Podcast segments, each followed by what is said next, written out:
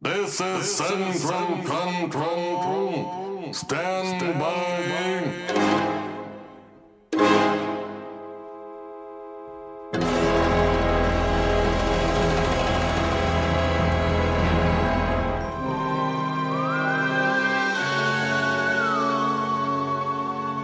We are ready to transmit.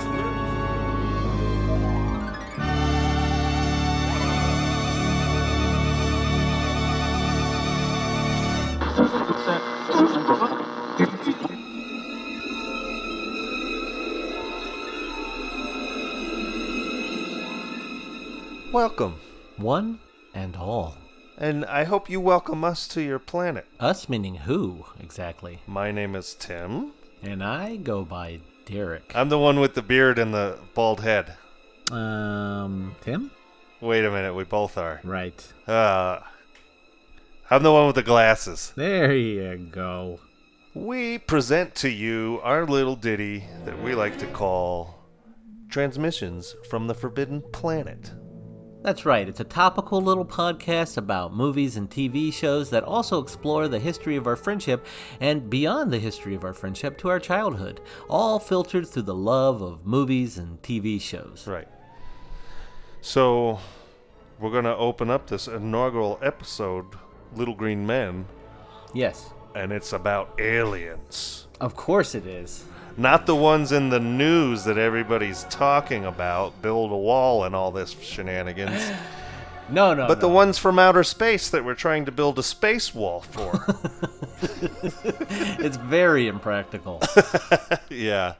They could just jump over the space wall. Holy moly. Anyway. Yeah, we're talking about space aliens and not just of the xenomorph breed either. No, no, there's a whole slew of those movies, and we're not talking about that specific title. Right. The, basically, the history of aliens in film how it started, how it got to where it is, and where is it going. Ooh. And we'll even break them down into categories like alien invasion. Silence! We are travelers from a certain nearby ringed planet whose name we'd prefer not to mention. And of course, you can't forget about the friendly alien. I am the Martian ambassador. We come in peace. We come in peace.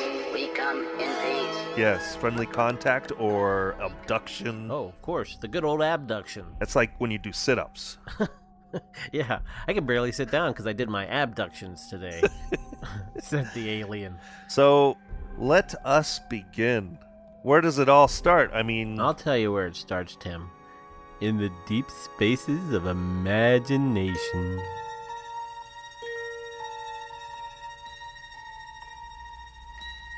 So, building from the imagination, you have your novelists come in in that time era. Right. And in 1865, Jules Verne creates From the Earth to the Moon. yeah. And that book, of course, deals with man's fascination with this idea of space travel. And other novelists saw this, and I think their imaginations bloomed about what could be out there. Open the pod bay doors, Hal. I'm sorry, Dave. I'm afraid I can't do that. So then you flash forward to 1898, and you see H.G. Wells give it a shot with his novel, The War of the Worlds.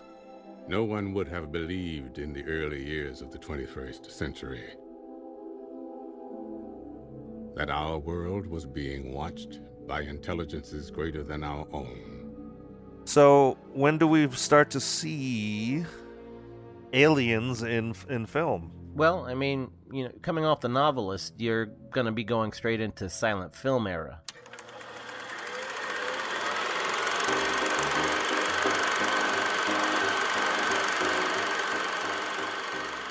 Silent films come along in the 20s, right? Right. Well, I mean, 1894 to 1929 till the talkies come in. The one I remember the most called "A Trip to the Moon" is where the the rocket hits the moon in the eye, and it's real nasty and Yeah. satanic Right. looking moon, and it splats its eye. It's Yeah, the the moon people are kind of these funky looking hairy monster people. Right. Yeah. Yeah.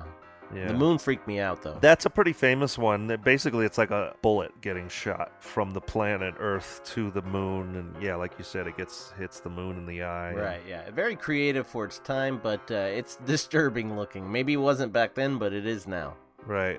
The silent film era didn't really do a whole lot with the sci fi aspect.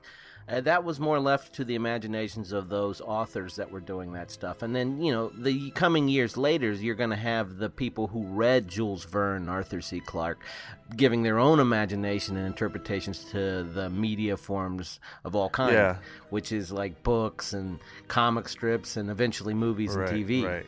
As you move on into talkies, uh, serials, movie serials became a big deal.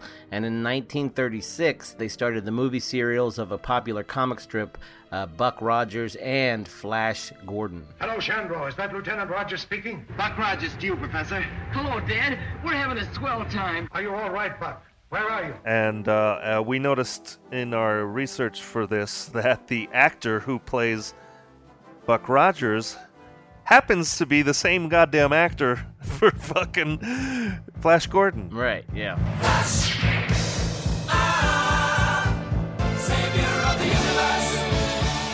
Yeah, his name is Buster Crab. What an awful name. yeah.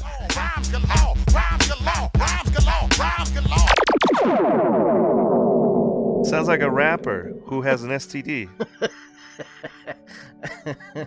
yeah, I found that kind of Uh. interesting, and, and and it's funny that it doesn't really pop out as a topic of interest through the 30s too much, except for those a couple of those major. You know, I don't even remember how much Fla- uh, Buck Rogers has uh, alien stuff as it does just intergalactic human species. Whoa, cue the music.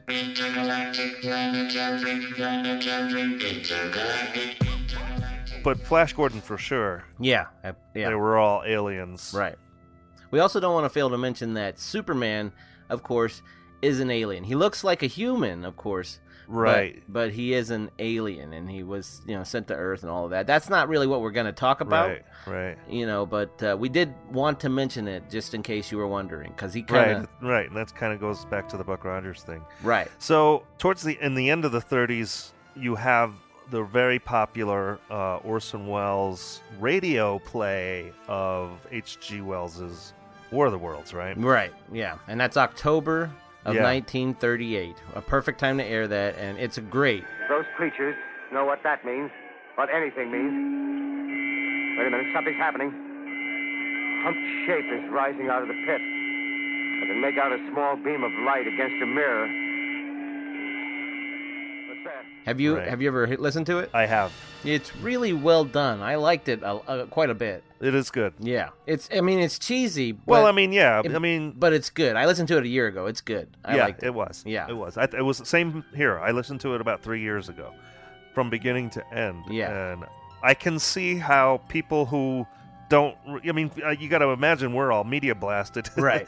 Not like a body shop, but like just blasted with uh, all this visual stimulation. These people never had any of that. You know Right. what I mean? All all they had was just barely had radios. You know what I mean? Right. So th- this idea for Orson Welles is pretty ingenious, and I think what happens is is that it plants a seed in a bunch of children's minds. Oh, yeah. and so I don't really think we see a whole lot through the World War II era that follows. Correct. Yes. But when World War II comes to a close in uh, 45, Mhm. we start to figure out all of the uh, technology that Hitler actually had going for him Right. Yeah. with the V 2 rocket.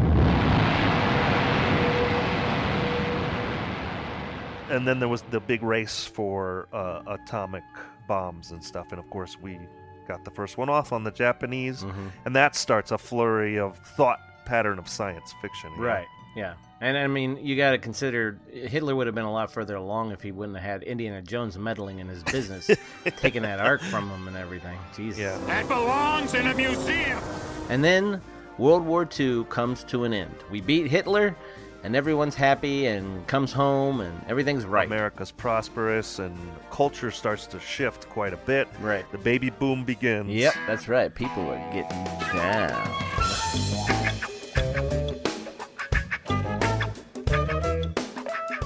And um, a couple of things happen in the later 40s Mm-hmm. that I think start help set a stage for movie entertainment in the 50s. For sure, yeah. And what's the first one? Well, I'll tell you, but you better not tell anyone else. It's something that happens in July of 1947, and and that thing is the Roswell incident. Yeah. So in New- Roswell, New Mexico, is the famous UFO sighting and crash or whatever. Hey, right? hey, hey! Whoa, whoa, whoa, whoa! It was a weather balloon. You need to get your facts Yeah, straight, uh, buddy. Whatever. I, s- I saw the body on that documentary back in the 90s. I don't know if you know this, people, but there's a secret tape out there with an alien autopsy. Shh, Whatever. Keep it to yourself. Real or not, we must warn you. This appears to be an actual autopsy.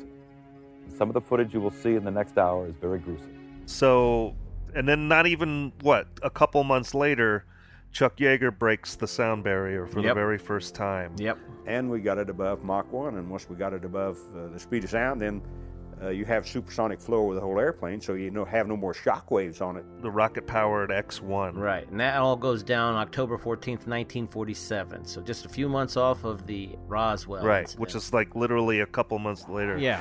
And then you got to figure once that stuff starts happening, and you're having jets that are going supersonic or close to supersonic and all that stuff, you know, you're going to start seeing things in the sky. Oh yeah, for sure. I mean, not even that. I mean, just the jet engine is a pretty new sound to people. People probably hadn't heard that Right, a lot. right. So y- you hear that sound, it's obviously going to raise like all kinds of things in your imagination. What the hell was that? You, you hear it constantly now, but if you put yourself back then, and that's the first time you ever heard a jet engine fly Right. over you or something, that's that's pretty intimidating. Your imagination's going to run away with you pretty fast. Yeah, and I don't know if- if you've ever heard a sonic boom, but it sounds like a bomb going. off, Yeah, no, you know? absolutely. Yeah. Yeah. It's crazy loud, but awesome. It's funny because we roll into the 1950s, Right, yeah. and if you do a Google search on uh, alien films from the 1940s, Mhm. you'll get next to nothing. Right. There's not a whole lot there. There's like a, you know, like a handful Mm-hmm. that. Now change the Google search from 1940s to 1950s, alien movies to in the 1950s, and then boom, Explosion. It explodes. Yeah. yeah. It can't be a coincidence as to what was going on with the space race, the sound barrier, the Roswell information, and all that stuff. Right, yeah. It's a big mixture. It's a big vat of fear and all of this information they're being fed by the v- then very controlled media and everything's being fed out to them. So the less you know, the more your mind plays with things. I mean, Roswell happened, of course, so people's minds are running away with them. UFO things started to spike, you know, all the sightings. Right. And that stuff all plays into the are artistic elements of what people like to be scared, so they start playing around with what monsters are out there in space. I like to eat people from other planets, especially y'all. I like to eat you with my little mouth, too. I'll get you when we's eating them. As we're getting into the 50s too, the movies are starting to get more broad. Right. Yeah. Absolutely. So you don't. It's not all dance numbers and, and you know, choreographed swimming pool movies. so and musicals. Yeah. But one of the things I was going to say that I found as we were researching this too that Mm-hmm. Mhm. seemed kind of interesting, and we can start talking about this now. Well, let's do it. Is that the other thing that seems to be a timing thing?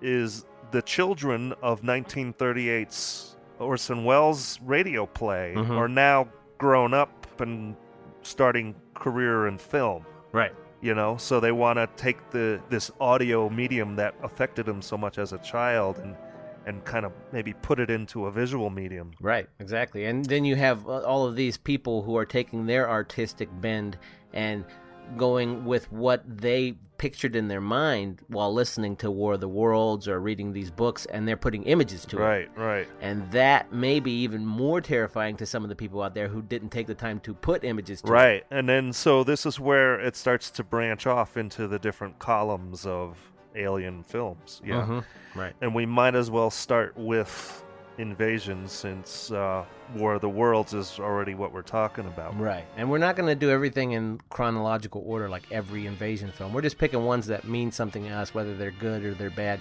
just kind of skimming through. I think War of the Worlds, the movie, came out in 1953. Yep. If it's men from Mars, we ought to let them know we're friendly. Don't fool around with something when you don't know what it is. We'd be the first to make contact with them. See? We'd be in all the papers. How about that? We could show them we're friendly, huh? Uh, walk out there with a white flag. Yeah, it's not quite an accurate adaptation. It's it's a little bit different from the book. Oh yeah, for sure. And I Yeah. think because of the flying saucer phenomenon, the writer or whoever it was, director, I don't whoever made the decision decided to oh, cut. Yeah, cut the legs, the tripod legs, to make it kind a- of like a flying saucer. Right. Yeah.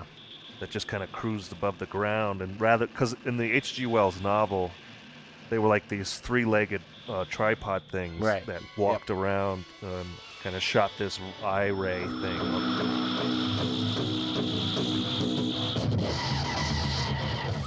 You know, based on the alien itself. You know. Right. It was it was freaking cool. I really dug that. With War of the Worlds, I can remember it. That was a big movie for my parents when they were kids. okay. So I can remember it like coming on TV Right. and the family knowing it was coming on. And we had almost like a little family night where relatives came over and we had a barbecue kind of thing and we all watched War of the Worlds together. And that was my first experience with it. Oh wow. Yeah. That's freaking cool, man. Yeah, it was fun. Yeah. And uh, How old do you think you were at that time? uh, probably 10. oh, okay. Wow, that's cool. As a ten-year-old, did the movie hold your attention? Oh, yeah. Oh, okay. Yeah, I thought it was cool as shit because even though you know, obviously Star Wars had already been out and all that stuff, but Right. Yeah. I still had an appreciation for kitschiness as a 10 year old in uh, 1980. Right. Yeah. Okay. Well- So, well, you um, see Star Wars as this high adventure as a kid. You see, you can tell that Luke and Leia and Han, all of them are human, and so you identify them as human, but not on Earth. They're in a galaxy far away, so it's a high adventure. You don't really personalize it all that much. But then you see War of the Worlds, Yeah. and that's on Earth, and you see peril and stuff. Well, and it's aged because Right. the cars are all old and all Okay, the guys yeah. are wearing suits. Right, you know, correct. Uh, So th- there's, there is a bit of a disassociation in it, but you can still enjoy it, just like Mm-hmm. watching a Bugs Bunny cartoon. you, they're all World War II era. You know what I Right. mean? Yeah.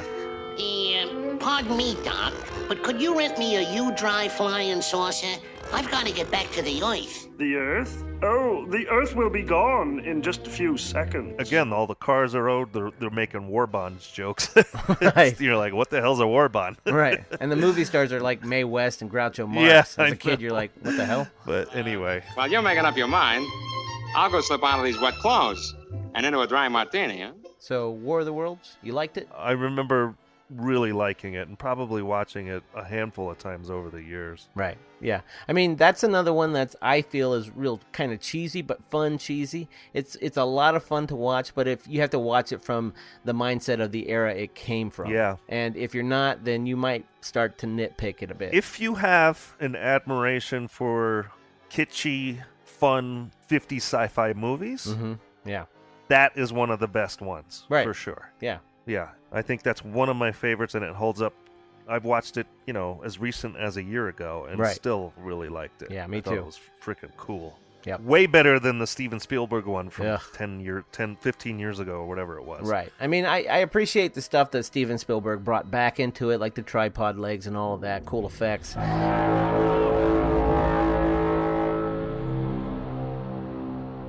But he also has to make it an action film, and it has to cater to every 15 minutes something has to happen. Right. And it also has to be a Tom Cruise film and all of that stuff. And that's where its downfall, I Well, think, starts to come in. and then his own character flaw, which is adding children to Uh, it. yeah. he has to have children in every goddamn. Right. Jurassic movies, he did that, and the peril. He puts people in peril that you know it's not going to happen, right? And nothing, ev- there's no consequences.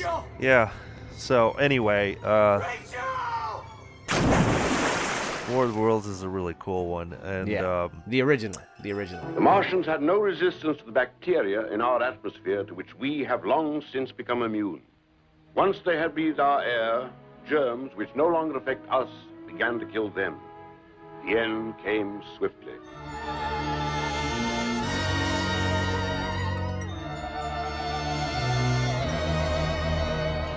Another one that uh, actually came out before War of the Worlds in 1951 uh, was another movie that I liked a lot as a kid. I didn't see these in order, of course, but I liked it a lot as a kid, and it was remade rather poorly too. And that's The Day the Earth Stood Still. oh right, yeah, yeah, right with Gort. Gort.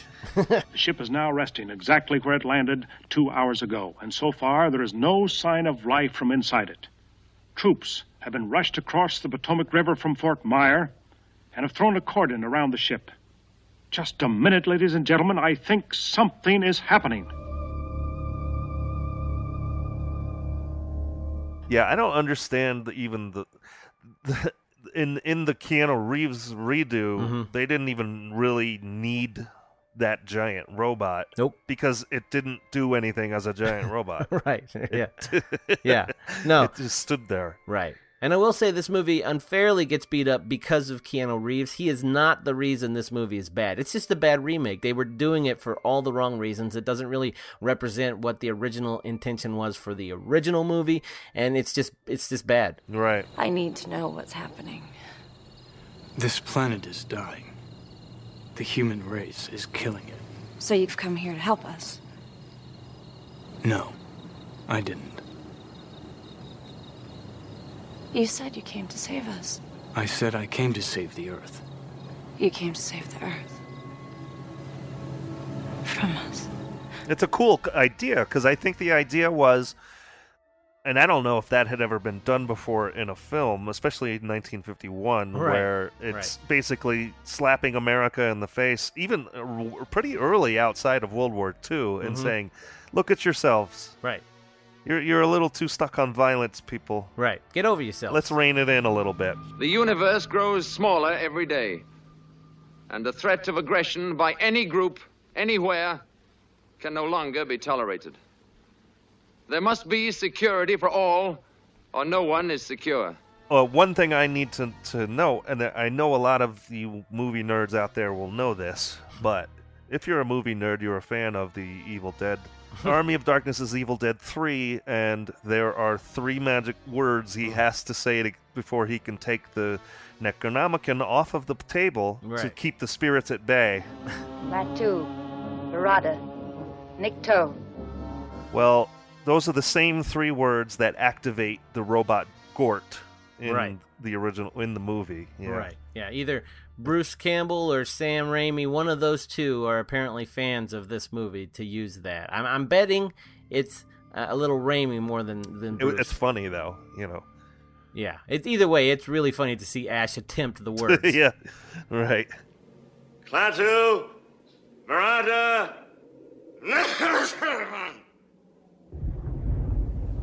Well, maybe I didn't say every single tiny little syllable, no, but basically I said them, yeah. Basically?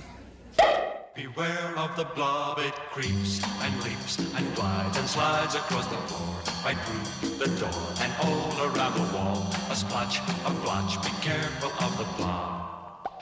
There is one from 1958, and it stars a man who went on to be an icon. Do you know who that was? Steve McQueen. That was his first movie. Exactly. Steve McQueen starred in a movie called The Blob. That's right.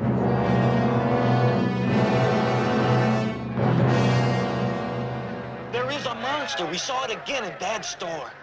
Dad, it's bigger now. Your story's gotten bigger now, kid. Dave, look at me. Do I look like somebody's playing a practical joke? Am I laughing? Or am I, am I scared stiff?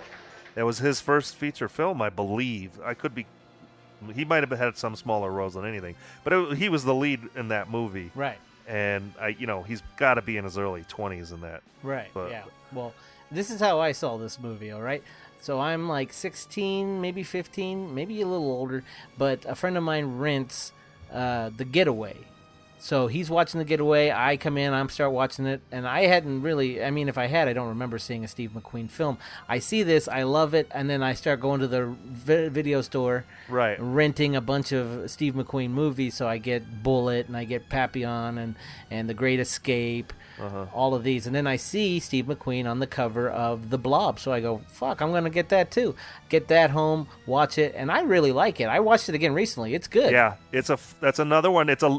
It's a low budget fifties sci-fi movie or horror movie that actually is really cool. Correct. Yeah. The concept is unique. It is an alien invasion, but it's also extremely different. It's not obviously it's not humanoid Right. by any means. It's Yeah. just this I like that. little meteor hits the ground and then the, the old farmer man goes poking at the meteor. Is it Stephen King? Yeah, right. That's a meteor. I'd be dipped in shit if that ain't a meteor. Uh, he pokes it open, and then there's a little sphere inside, and it's gelatin like. And he pokes this gelatin with a stick, and then the gelatin basically attacks the stick and then goes all the way up his hand. Yikes. But then, the, of course, the plot has to move along. The monster gets into the city area. Right. So, and then the, the thing just keeps consuming and consuming and consuming Right. and becomes this huge gelatinous blob that's eating everything. Right. Cool shit, man. So that was a, that was another one that was real popular with uh, my family as a kid. You know, um, you know, my sister and I always watched a lot of horror movies together under her influence, and and of course that would have been from the era of my parents' youth. So they Right. they they were pretty familiar with that movie, and I remember watching it with them. Right. And about the time I was born, a sequel was made in 1972. it was called Beware the Blob. Who's the sheriff? Put the sheriff on now. Look, look, there's this weirdness going on at the bowling alley. You guys better get down there, man. Mike, Two of our friends were killed tonight by this creature. oh, a creature. It's gonna be here anymore. Oh, something from the moon. And the funny thing we just found out as we were researching this movie was that the budget it was only a little bit more than the 1958 movie. Right. Which is funny. It's 20 almost 20 years later, but um really interesting part is that Larry Hagman of I Dream of Jeannie and uh, JR from Dallas fame was the director of that movie. Times were tough, I guess. That I had no idea. That's ridiculous. I guess they couldn't get Steve McQueen back. I don't remember much about it. I do remember like a bowling alley scene Oh, okay. and like seeing the blobs like dripping through the back feed of the where the pins line up and then like pushing through Okay, right. all yeah. that stuff and everybody running out of the front of the bowling alley. Right. Yeah. Yeah. I, it sounds like a scene from the first one. Maybe it was in a movie theater in the first one. I can't remember. But uh, w- in the first one, I just want to go back for a second uh, eh, with uh, Steve McQueen, anyway. In the original one. Right. Yeah, the not the, yeah. Right. Yeah. They freeze it at the end. Right. They- they freeze it on top of a diner, yeah. Right. And then a- av- when it's frozen, they drop it into the Antarctic. Yeah. Where it can stay frozen. And then it says the end question, Question mark? mark? Yeah. Yeah, yeah. Yeah, that was really cool. I remember. Yeah. I love Boing. that. Sir, the organism is growing at a geometric rate. By all accounts, it's at least a thousand times its original mass. This'll put U.S. defense years ahead of the Russians. You don't understand. At this rate, by next week there may be no U.S. Nonsense. All we have to do is contain it properly. As far as the locals are concerned, this is simply a medical quarantine. And then the movie was remade in uh, 1988, and I remember this pretty well. I was about my junior high years, and uh, the only famous person I can think of Mhm. in it is Kevin Dillon, who's uh, Yeesh. Matt Dillon's younger brother. Uh, Right. Yeah. You guys might re- know him from Entourage. He he was in that show, and uh, God, I hate that show. Anyway, um, Well, I imagine I never saw the the second one or the remake in the '80s, but I imagine in the '80s it probably had a lot of better gore and effects. there was a lot more of like a um, skulls and skeletons inside of the bodies being uh, eaten, dissolved. It's yeah. like almost acidic, that acidic flesh eating kind of stuff going on. Oh, wow, that's freaking cool. I for some reason I kind of know what you're talking about, not because I saw the film, but I used to read Fangoria magazine as a as a kid, so that might be where I saw it. It's blob rule on the streets of Springfield. And to make matters worse, we're also being attacked by a 50 foot Lenny. Oh. Well, I want to touch just quickly Mhm. on uh, one of my favorites. I think it's mine Well, too. even above War of the Worlds Right. is The Thing from Another World. Mhm. Now, we're not going to go too deep on this because we're going to do a complete show on The Thing from Another World and the John Carpenter remake, uh, The Thing, which is, as we have stated on previous episodes, our favorite horror movie of all time. Glorious. Between the two of us, we both agree. love it, absolutely love it. So, and the original, what's cool is the original one, the alien is played by James Arness. Gunsmoke, starring James Arness as Matt Dillon. And he was also if, in another sci fi movie that really is, it's more of the, the other 50s phenomenon, which was the giant bugs. Atomic. Yeah, the atomic age stuff. He was the federal agent that basically came to assist the police when the giant ants take over the world in the movie Them. Them. Yeah. I So love it. We're born in that swirling inferno of radioactive dust, where things so horrible, so terrifying, so hideous. There is no word to describe them. So when I was seven or eight years old, I was sitting around the TV with my mother watching the 1978 remake of Invasion of the Body Snatchers. You're evolving into a new life form. We came here from a dying world. We drift through the universe from planet to planet, pushed on by the solar winds. We adapt, and we survive. And she proceeded to tell me while we were watching this that this was a remake, explained that there was another version of this film made back in 1956 that she went to see as a kid. She was 15, 16 when she saw it. yeah, the black and white one. She got in big trouble because she was raised in a Christian household. Right. And because Satan can take over your body or demons can take over your body, and these aliens were taking over your body. So that didn't go over well with her parents. And so she got in trouble. So we proceeded to watch this movie. And I can remember the one thing that did creep me out about the movie was at the very end. Donald Sutherland, there's this woman that Donald Sutherland has kind of been in the story with, and then at the end she's approaching him. Right. And he sees her and she's trying to say something to him, like, hey, I know something's up or something. And he makes this horrible face and he points at her and he makes this horrible noise. Right, yeah.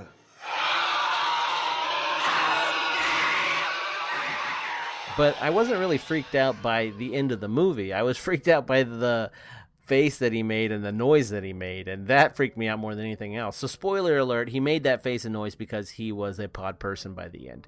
Anyway, because of the story that my mother shared with me while we were watching that movie, it made me want to seek out as I got older that version that she saw and got in trouble with because I was like, my mom got in trouble for seeing something. I want to see that, you know. So I saw the original then years Right. later. Stop!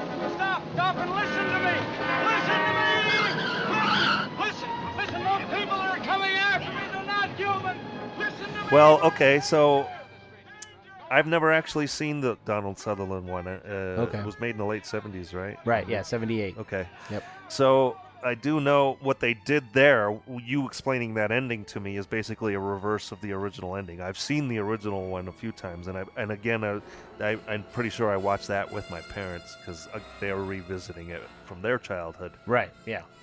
And essentially, the hero of the 1956 version Mhm. is running away with a woman, and she, uh, at the very end, he turns to her to say something or whatever, and it, it's obvious she's a pod person now too, and he's all alone. Okay. So I think when they do the remake to trick people, they they flip it around. Right, to throw you off. And then Oh. Yeah. So if you look at it this way again, so then in 1993 they remake it again, uh, just called Body Snatchers. So 56 to 78 to 78 to 93, 20 year gap again. That's true. So you have uh, children of that era have grown up to become directors again and kind of bringing back something from their childhood.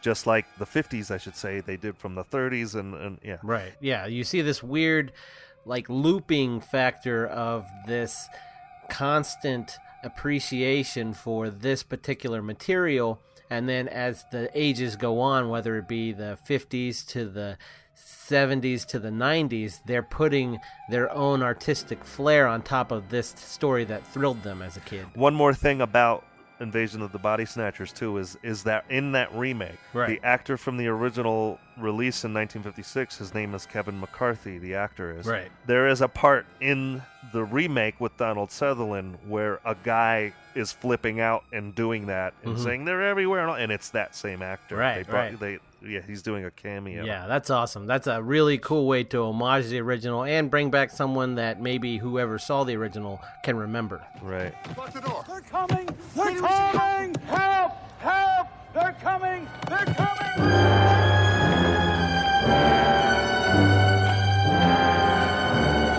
Yeah, there was one in the 80s called uh, Invasions from Mars. That it was, kind of a actually Invaders from Mars from 1953. It was a remake of that in '86 called Invaders right from Mars. They- they- but it's a it's a body replacement thing where they kind of clone people Right. The, The, there's, there's a little boy at the center of the story, and he is on to what the aliens are doing. They're uh, operating on the other side of this hill, right near his house. The, the original's fun. It's not great. Toby Hooper remade the remake in 1986, and he was still kind of writing off of his quote unquote directing job. Uh, Poltergeist, yeah, yeah. on Poltergeist, correct. And so he he did this. It's not great. It's made by Canon, and so the budget was pretty low, th- so the effects aren't great. Canon Films presents Toby Hooper's Invaders from Mars. There's no place on Earth to hide. But I think Toby did what he could with it, but I don't think his heart was into it. I think it was just kind of another directing job. So Right. yeah, it Right. wasn't it wasn't great. No, they did. Canon did a lot of those ninja ninja movies from the eighties. right, yeah, American Ninjas and stuff. Yeah, that was awful. they also managed to make the worst Superman movie even after Superman 3. yeah. And He Man. Yeah. Well, anyway. They also gave us Invasion USA with Chuck Norris. yeah. A different true. kind of invasion. Right. Chuck Norris. Invasion USA. Didn't work, huh? Yeah, it will.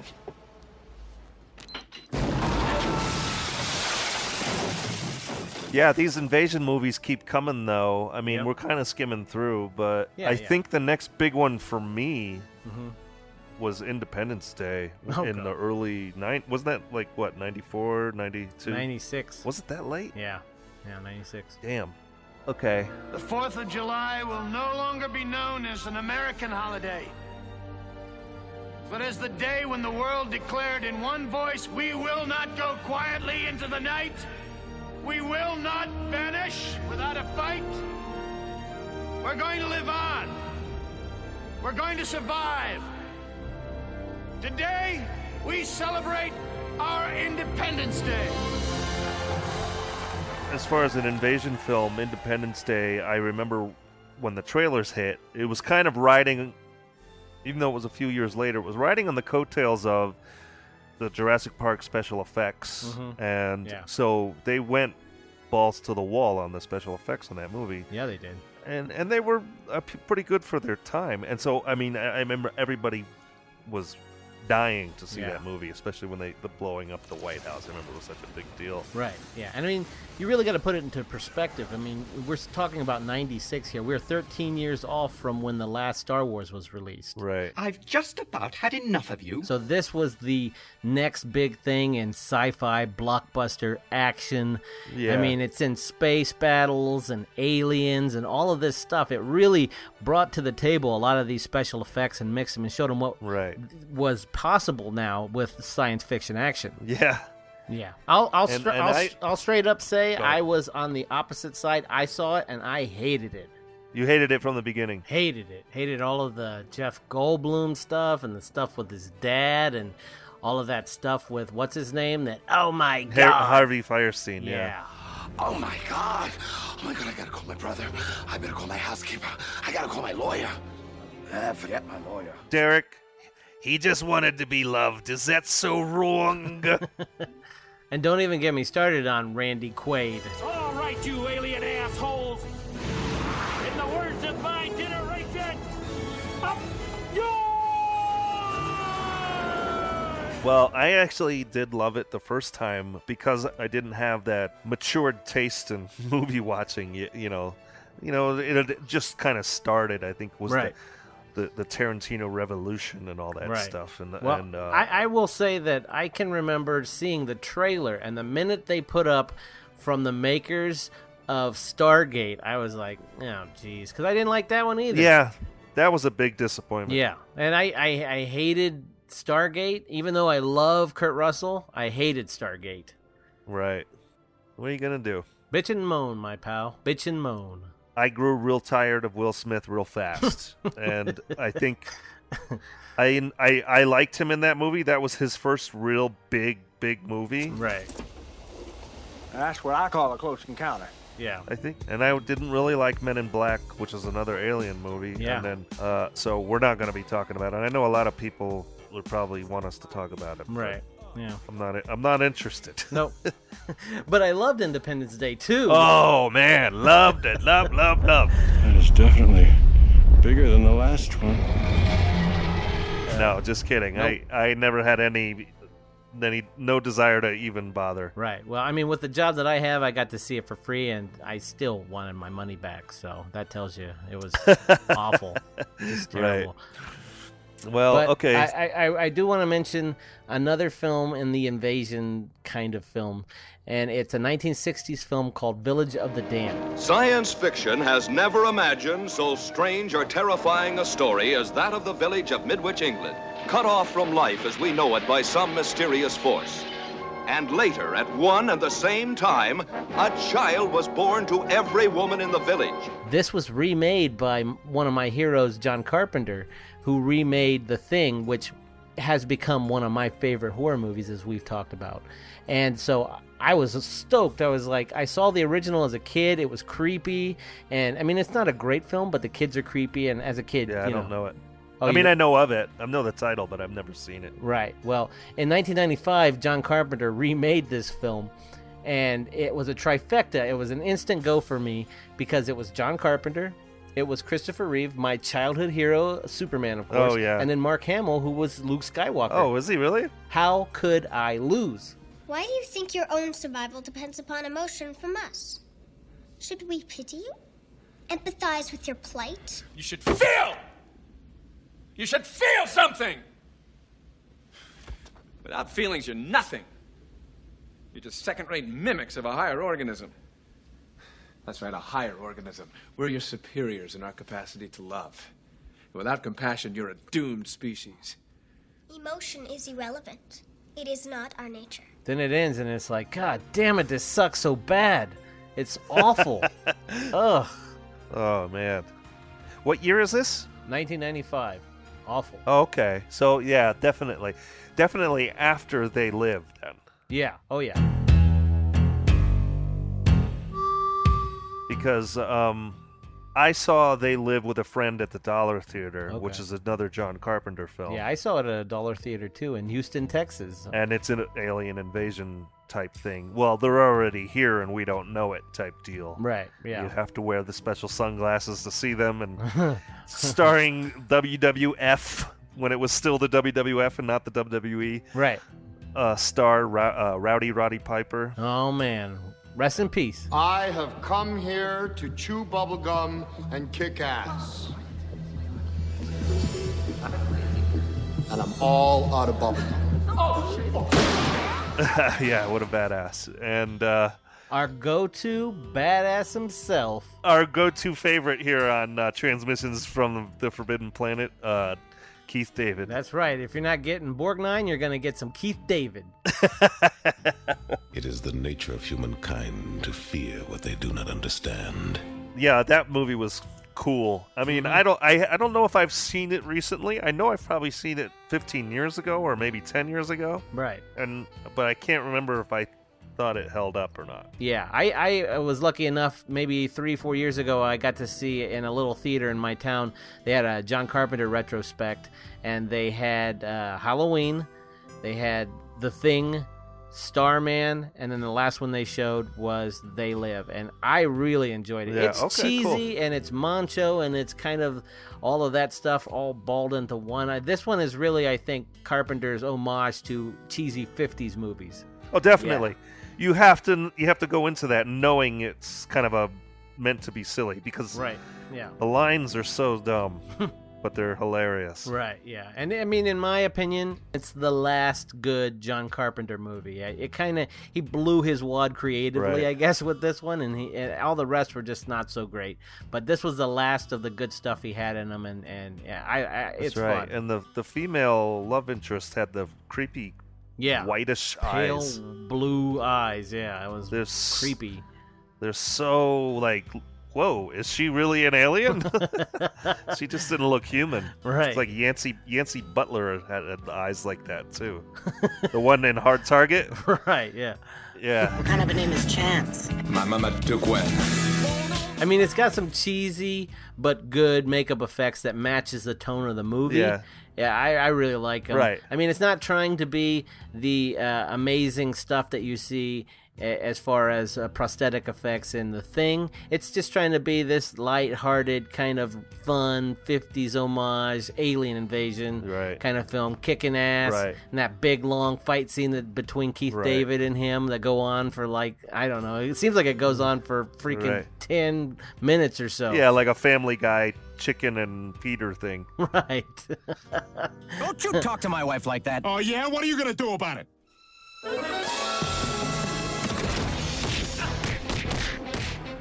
And there's another one called The Hidden too, where the guy steals great cars and he's a little wormy guy or Mhm. something. And Right. Kyle You- McLaughlin. You know, my, is- my my memory of watching this movie is actually watching it on cable at Yeah. l- late night, like Cinemax or something like that, and you know, just sitting there because mom was asleep and thinking, "Where are the boobs, man?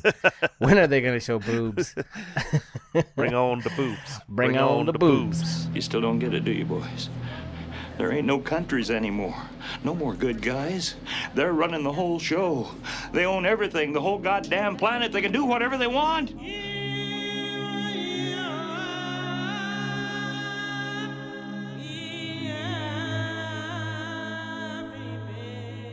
Well, I guess zooming on down the list, we got another alien invasion movie that they're kind of already here at the beginning of the movie, sort of like this movie, and it's District 9. And what we do here at this department is we try to engage with the prawn on behalf of MNU and on behalf of humans.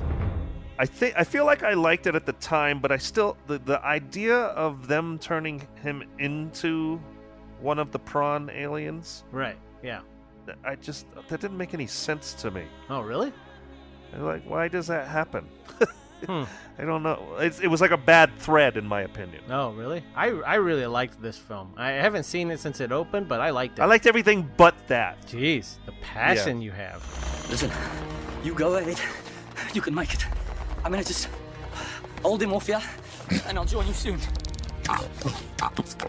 Anyway, I looked at that part of it as if they were saying, okay, you're enforcing all of these rules on us. You're being mean to us. You don't really care about us. So here, you're going to be one of us, and you see how it feels. Right. Well, which is basically taking from the Twilight Zone the the racist who ends up in every racist. pos- Yeah. Right. It's I I, I get that. It Yeah. just at the same time it just I nitpicky in my mind. I'm like it just seems turning a human into and it's only like one it's slowly growing on him. I don't know. It just didn't make sense to me. I, didn't, Hmm. I was like it's just scientifically it didn't make sense. Oh, scientifically, okay. Don't make me get ogre, you nerd. But I liked the movie. I liked the little story and how it broadened the theme of other things. It had cool special effects in it. That director uh, Neil Yeah. um, uh, Neil Bloom, Bloomquist. yeah, yeah. I, I liked him a lot. I don't think he's really flexed the same uh, story muscles Yeah. as he has with that movie. I think that was kind of the best thing he's done so far. His other movies have kind of been okay. We've got the Predator franchise, Right. which honestly, the first one with all the, the big guys, that's really the only one that's Arnold and Yeah. what's his name? Action Jackson and uh, Carl Weathers, yeah. Just tap it in. Apollo. Tap it in. Dylan! You son of a bitch. And um, Don't forget about Jesse. The Jesse body. the Body. Yeah. Right, right. That movie is incredibly badass. Right, yeah. I mean, even for its 80s cheese, it's still good. Yeah, it is. And it starts out like it's Commando 2. These big right. guys and all this Because we have no action. idea what's happening. And right. then all of a sudden. It turns into this absolutely gory horror Yeah. story. It's so cool. Yeah, when they rip rips that spine out of the dude's body and he's hanging the bodies. That shit was so cool. Yeah. Good old R rating stuff. Yeah, and then you know I don't even really want to spend much time on any of the sequels or No. the Alien versus Predator thing. God, but- no. No. Let's not do it. So One ugly motherfucker. If we're talking about kids that grew up in the 1950s and 60s that became directors and they loved the 50s and 60s sci fi films, but they loved them for all of the campiness and overacting and stuff, and then got to make their own movie, we'd be talking about Tim Burton and Mars Attacks. I want the people to know that they still have two out of three branches of the government working for them, and that ain't bad. yeah, and I only just recently saw that for the first time, like Oh, okay. a, a, a maybe two months ago when I was texting you about it. Right. Yeah. um, yeah, and I thought it was funny. It was pretty good.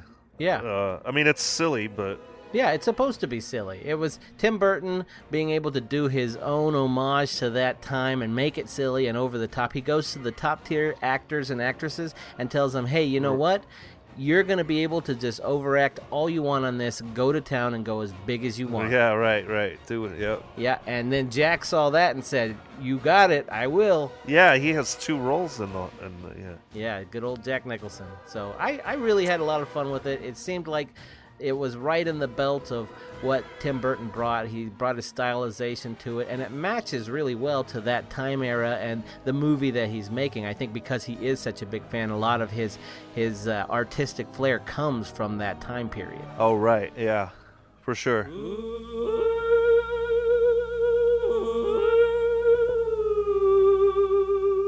And then, of course, if we're going to talk about alien invasion movies, we cannot leave out one that is talked about and kind of criticized for its major flaw. And I agree with the flaw, but I still really like the movie. And that's Signs. I forgot about that one. Yeah. Yeah. Some people are probably thinking this is the end of the world. That's true. Do you think it could be? Yes.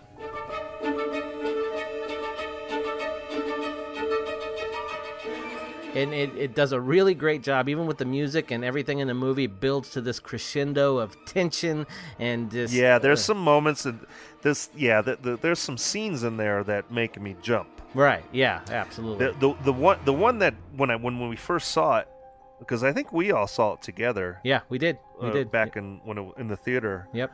There's a monster outside my room. Can I have a glass of water? I remember, you know, they're they're watching the TV. Right. Yeah.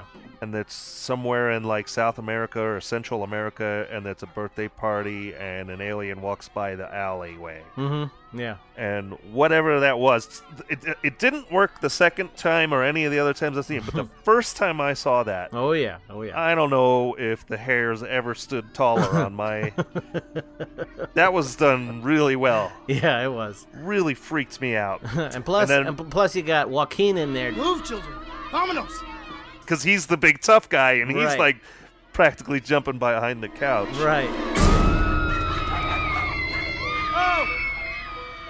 And then the next scene was where with Mel and the the one in the Pantry. closet, yeah, Yeah. the pantry, and and like w- using the knife as the mirror. Oh and- yeah, that got me good. Oh yeah.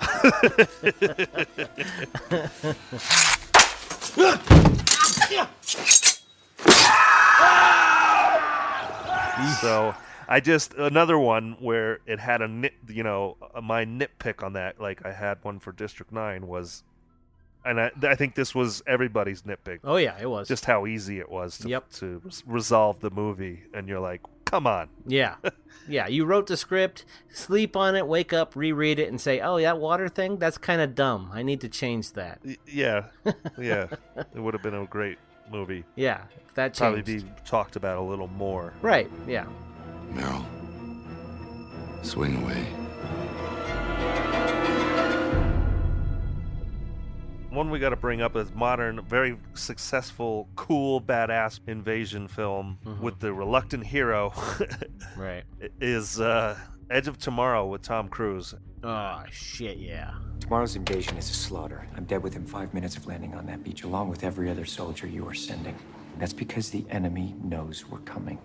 How do I know this? Before I died, I killed a mimic, only this one was different. It passed something on to me in my blood. Now I live the same day over and over again, just like they do.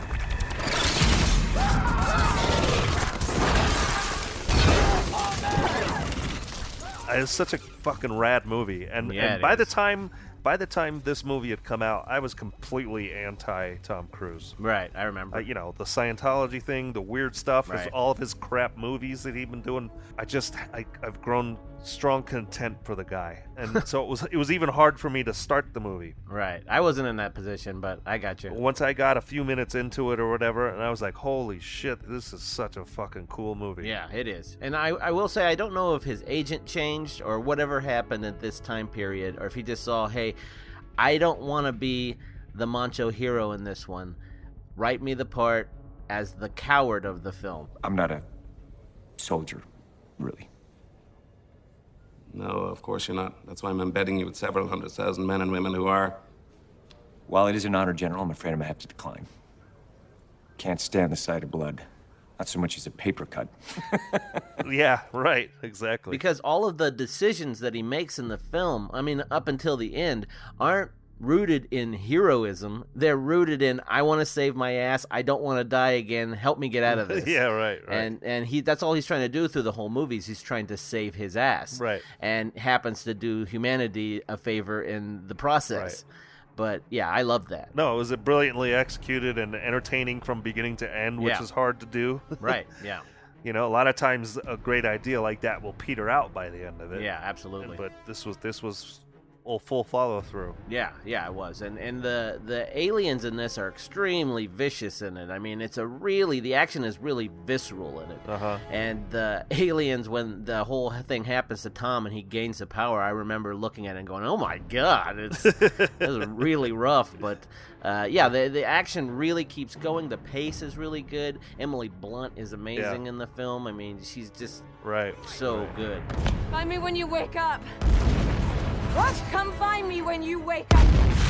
And so Tom is working off of something he hadn't done before, and I Right. think that that really complemented the film. He needed it in this part of his career. right. And I remember feeling towards the end, you know, as he's doing the thing for the 800th time or whatever, Right. and he's on that ship, the drop ship, Mm-hmm. looking at the dudes yelling at him the same thing. You, you feel the same way he does. Yeah. Where you're like, "F- shut the fuck up, you jarhead asshole. You know, who's the one who's, you know, basically Right. talking down to him and calling him a pussy or whatever. right? Yeah, excellent film. Love it. Just take my my battery battery.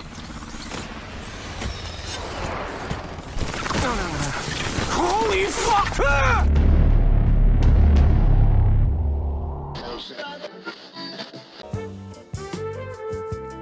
So here's the gist. You want to talk to us, you want comments, you want reviews, all this horse shit. How could they not, really? Instagram and Facebook, we are Mm. at TFTFP Podcast. If you want to tweet us or twit us or whatever it is out there, Yeah. you just have to go podcast TFTFP. Yeah, because the other one was taken. Yeah. And Jerks. send us a gosh darn glorious little email. No dick pics, please. Uh, Uh, Tim, don't, at, uh, don't tell him what to do.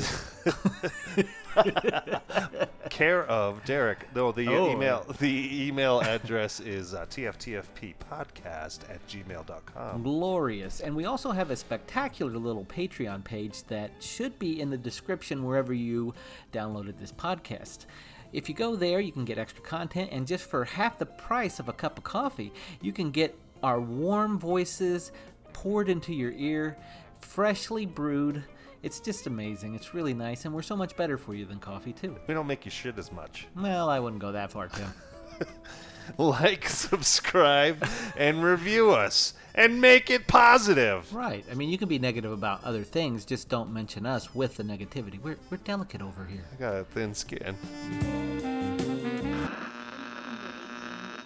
Yeah, I think that covers our bases on alien invasion, and, and al- alien invasion is probably the biggest segment Oh, of the alien films because it's always how does humanity uh, defend itself against an attacker? Right, and and we s- we've seen it done many different ways over the years, and you know Cloverfield does it with the handheld technology, but it's basically the same story over and over again, which is Right.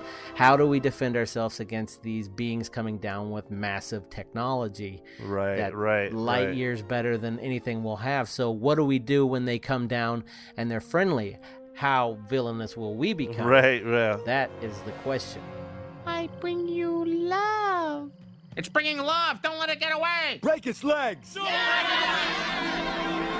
So friendly alien encounters. Yes, there are some. Yeah. Yeah. And I, I think I feel like it doesn't really happen too much in the earlier days Right. because Yeah. it's all about scaring teenagers and getting you know what I mean? That's right. I want the movie to end with a big explosion. Sky full of smoke. Because I think Close Encounters of the Third Kind is like the first one that, Mhm. Mm-hmm. where they're- they end up not being a threat. but we don't really know it. Right. He yeah. kind of plays with you through the movie where you're like, are these things friendly or not? It's hard to tell. The Weird stuff's happening and Right, yeah, yeah. of people are disappearing. The little boy disappears. and- Right.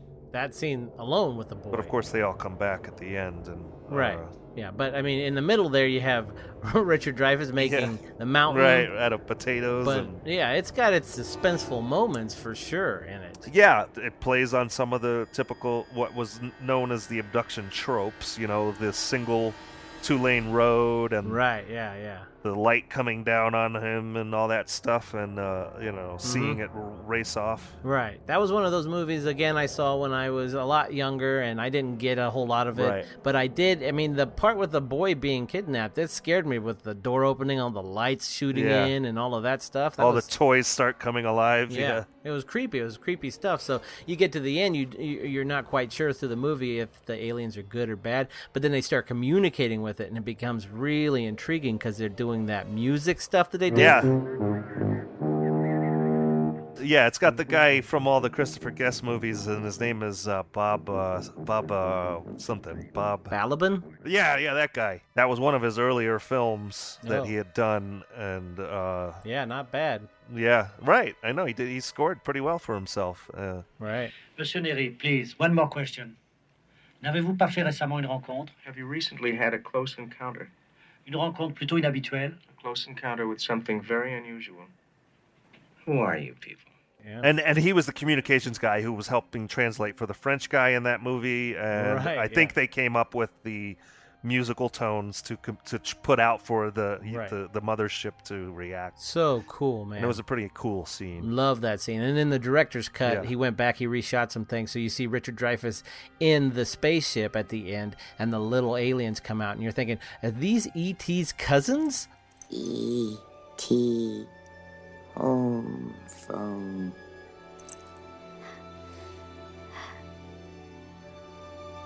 E E.T. phone home. Yeah, which brings us to our next one, ET. Correct. That's our the other huge uh, friendly alien scenario, right? And Man, I- oh man, that movie nailed me good crying oh yeah, wise. I ever, it nailed the whole fucking planet. right. Yeah. Well, I mean, I was I was a child of divorce, and I was raised by my mom. Yeah. and All of that stuff. So I identified with so many things in that movie. It was just like, oh wow, there's a ET out there for me too. Right. Yeah, but tons of crying for me at the end there in the middle too. Yeah, and I remember being afraid to go see it. Oh, really? Afraid to go see it because I was worried about crying. Because the, the, the word had spread. Right. The word had spread that's sad and you're going to cry. Like, Right. there's no question. It's happening. And I was like, I was always embarrassed about it. So I was like, I don't want to cry. yeah. Fuck you, Steven Spielberg. And I went and saw it and I fucking cried. Did that same neighbor woman take you to see that one too? Yeah. Did she? And I looked over at her and she was crying. I'm like, damn it. We're both crying. I'll be right here. But anyway, uh, it was a pretty interesting story, and, and the fact of a, a Right. lovable alien. You know, I mean, you hadn't really seen anything like that. No, no. It was a unique idea, and Spielberg, I think, was still at the top of his game then, so it was well done. Right, right. Then you add the relaxing sound of Deborah Winger's voice. I guess it worked, though. Yeah, yeah. Or uh, Neil Diamond singing Turn on your hot light. "Let it shine wherever you go." yeah, I never made that correlation till years later, and I'm like, oh, yeah, he is singing about E.T., huh? That's weird. yeah, he's riding the coattails of that. He's like, "Hey, I can get more record sales." Yeah, because Sweet Caroline ain't giving me shit now. Right. That's ET. Yeah, there's a lot to say, and I gotta tell you, I never even had a Reese's Pieces before that movie. Right. Yeah. They were, I think it was a failing thing because the funny thing about that is, is Steven Spielberg wrote the script with M and M's, went to M and M's, and then M and M's basically said, "We don't want to do right. that." I remember Yeah. hearing that. So they go to this failing candy, which is Reese's Pieces uh, that was out at the time. Right. And they say, "Hey, will you do this?" And they do, and that's why Reese's Pieces is still around because of that movie. right. I know. It's crazy. Ooh, a piece of candy. Ooh, a piece of candy. Ooh, a piece of candy. Ooh, a piece of candy.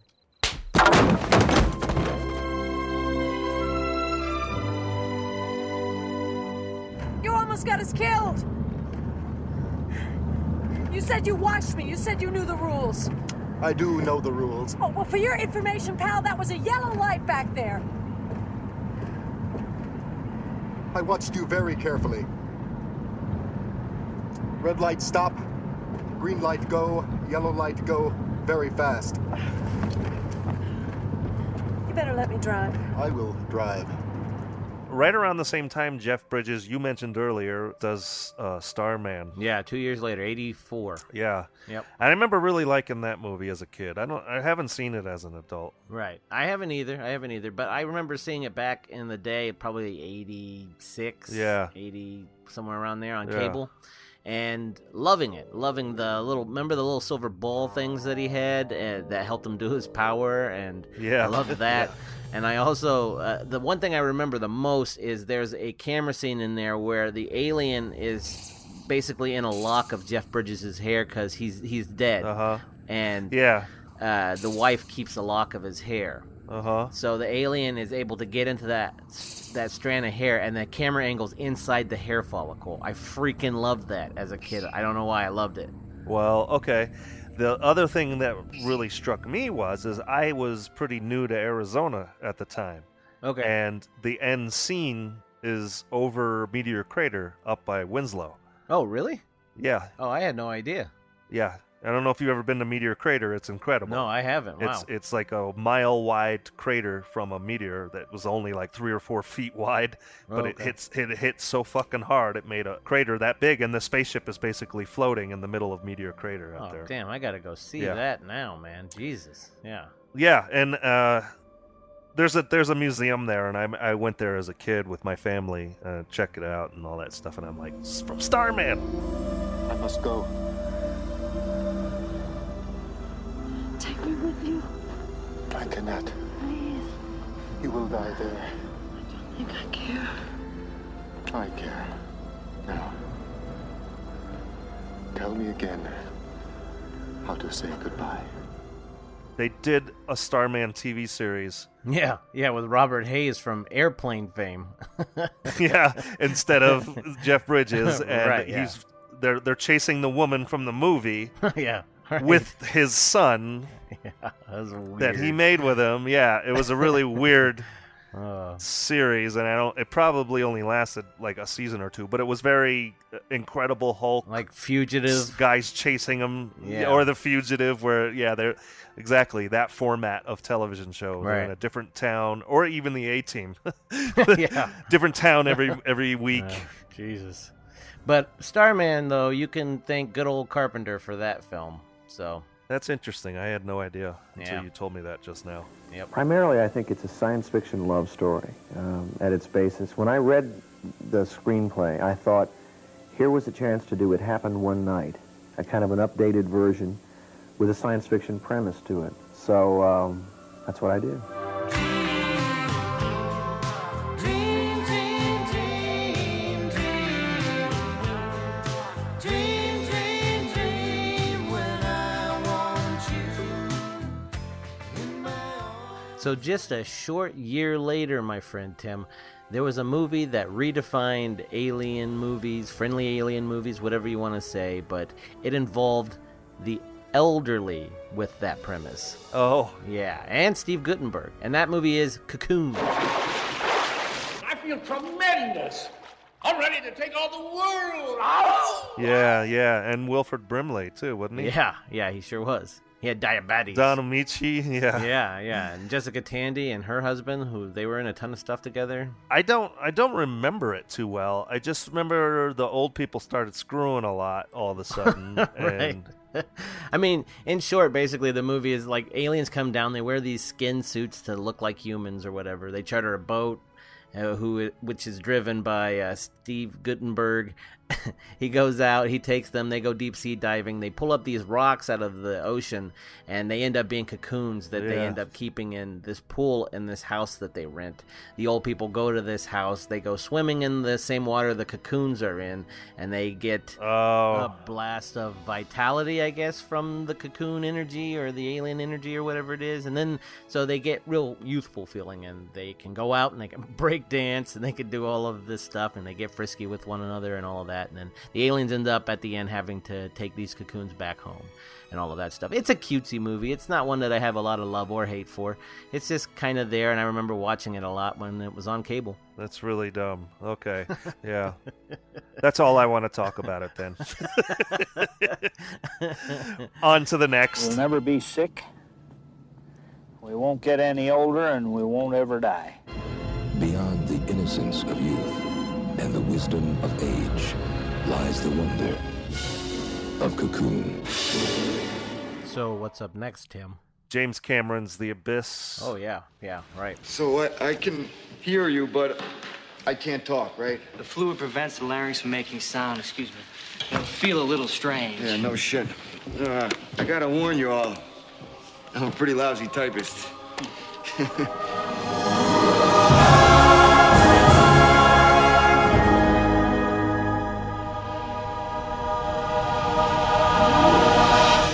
Which some people hate, some people like. I don't know. I thought it was really good. Yeah, I liked it a lot. You know, it suffered from being overcut.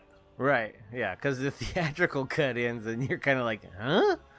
Yeah, what happened? Yeah. Well, once you see the original director's cut, you're like, oh, yeah, that makes way more sense. Yeah, way more sense. And, and and you know, people went into this, and I think that by that time they already knew Cameron was in charge of it, and because he did Terminator and Aliens, they were immediately thinking this is going to be action packed. Right. And it just wasn't. It was more of a story with some action in it. yeah, it's a no, it's a story, and yeah, um, from what I've heard too, that there was a lot of emotional stress put on the cr- cast and crew. right. Yeah, J- And- James Cameron's not a lovable, huggable snuggle bear. No, he's a, yeah, he's a not He's an easy guy asshole to work with, yeah. basically. but that whole thing with Mary Stuart Master Antonio having to, to drown Ugh. in order to it was Ugh. like the What's the plan? I drown and you tow me back to the rig. No, no. Yes, this water. No. Only a couple of degrees above freezing. I go into deep hypothermia. My blood will go like ice water.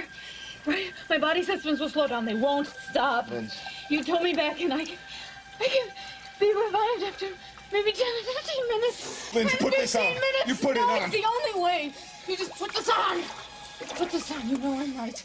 That was so Yeah, rough. that's one of those things you're like holding your breath with her. yeah, When you're going, she- and I mean that that's the best scene in the movie. Surrounded by all of these awesome effects, that's the best fucking scene in the whole goddamn movie. yeah, I know, right?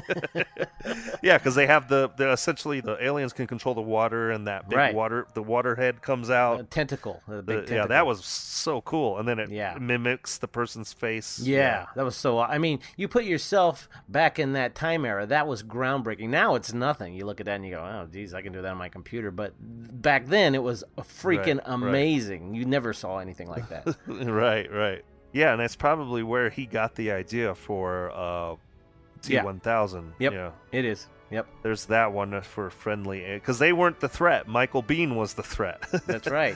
Yeah. Essentially. Good old yeah. Kyle Reese. Yeah, right, right. With all that's going on up in the world, you bring a nuclear weapon in here? Mrs. Bigman. Does this strike anyone as particularly psychotic, or is it just me? Mrs. Bigman, you don't need to know the details of our operation. It's better if you don't. You're right. I don't need to know. What I need to know is that thing is off this rig. Do you hear me, Roger Ramjet? You're becoming a serious impediment to our mission. Now you either do an about face, or walk out of here. I'll have you escorted out. So, as heady as the sci fi in Abyss was, it was still more of an action film than anything else. But the next film, The Arrival, was more of a heady sci fi film. It actually brought brains back to sci fi for the first time in, in a very, very long time. Yeah.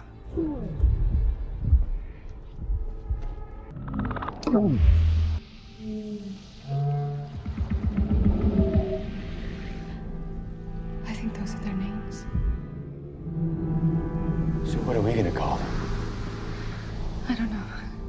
Because that movie was really smart. Yeah. Super smart. Yeah, very smart, and it's good too. Yeah. You actually give a Yeah. shit about the characters that you're watching in the movie. So Yep.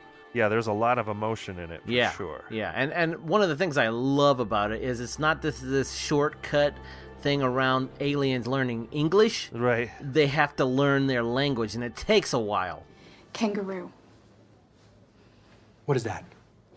In 1770, Captain James Cook's ship ran aground off the coast of Australia and he led a party into the country and they met the Aboriginal people.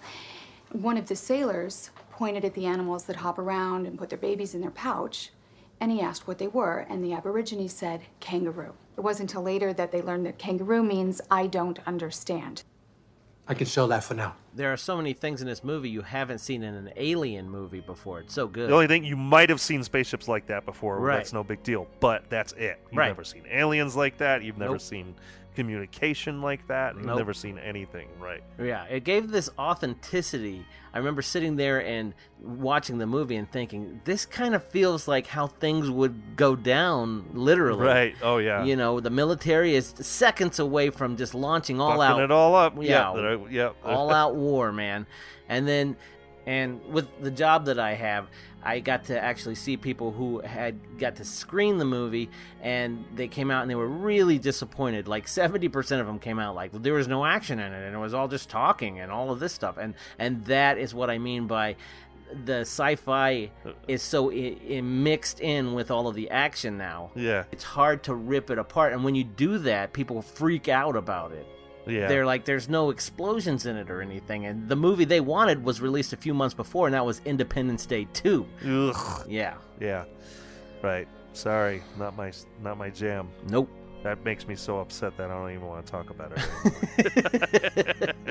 Well, I can't say the victory of it was that the movie ended up getting a lot of cl- acclaim. and- Accolades, yeah, and yeah. accolades. Ac- yeah, uh, stuff like that. People who looked up and worshipped all of these uh, bloggers or, or reviewers or whatever when they came out and said it's good even though they had already saw it they went back to see it and they said oh yeah it is good i didn't s- i didn't notice Yeah, all of this right. good stuff about it yeah. Or those who were late goers, they're influenced by the buzz. Right. Right. Exactly. So, Hannah, this is where your story begins. The day they departed.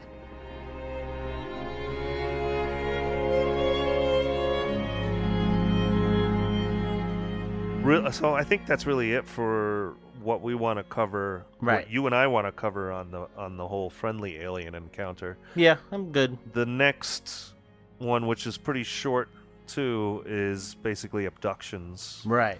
Right. And you know, the only one I can really think of. Well, there's two. There's this island to Earth from the 50s, which is a really cool movie. Right. Prisoners hurtling through endless space, speeding toward the unearthly furies of a planet gone mad. See sights never before dreamed by man. The battle between guided meteors and deadly rays. it was actually when Mystery Science Theater 3000 did their theatrical release. That was the movie they made fun of. Right. Yeah. That's why I'm laughing. Did Webb see it? Unless he's blind. Check him. Right. Oh, and Joe. Until we find out what happened, all three of us were blind. I'll go poke Webb's eyes out. Mystery Science Theater 3000. The third billing character is played by the professor from Gilligan's Island. Russell Johnson. Yeah, that's right. I forgot about that. He gets ray beamed by the late the ship Right. as he runs from the car. yeah. Right. yeah.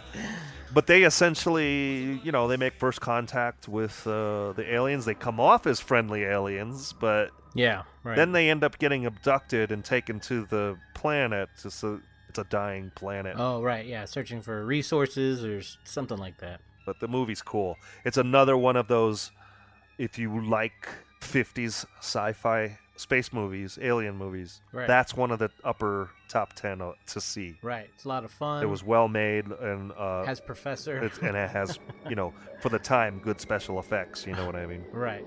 Welcome, Exeter. Observed your flight. Almost counted you lost. You're Earth creatures. Dr. Adams? Dr. Meacham? The monitor. I've given them as much indoctrination as possible. Then you know that shortly we can expect Zagon to commence and sustain an all-out attack.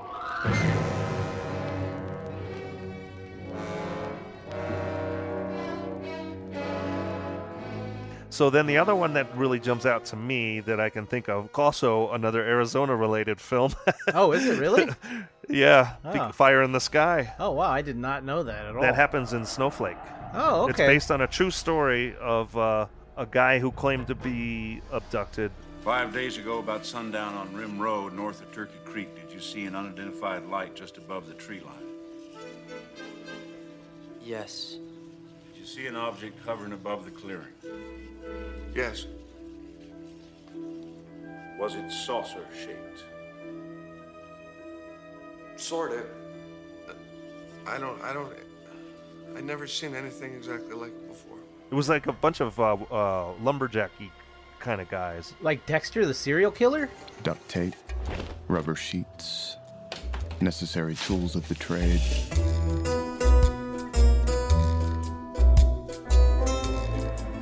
Yeah, right. Ugh.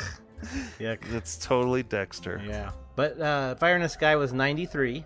Yeah. Yeah. I I And- remember seeing it in a theater. Okay.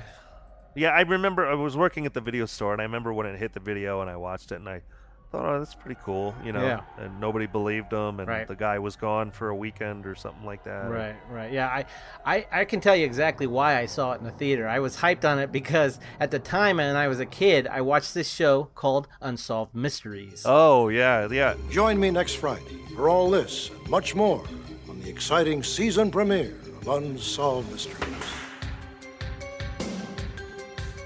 And it seemed like either every show or every other show on Unsolved Mysteries had some kind of alien abduction. So that's why I saw the movie. Right, right. Yeah. So.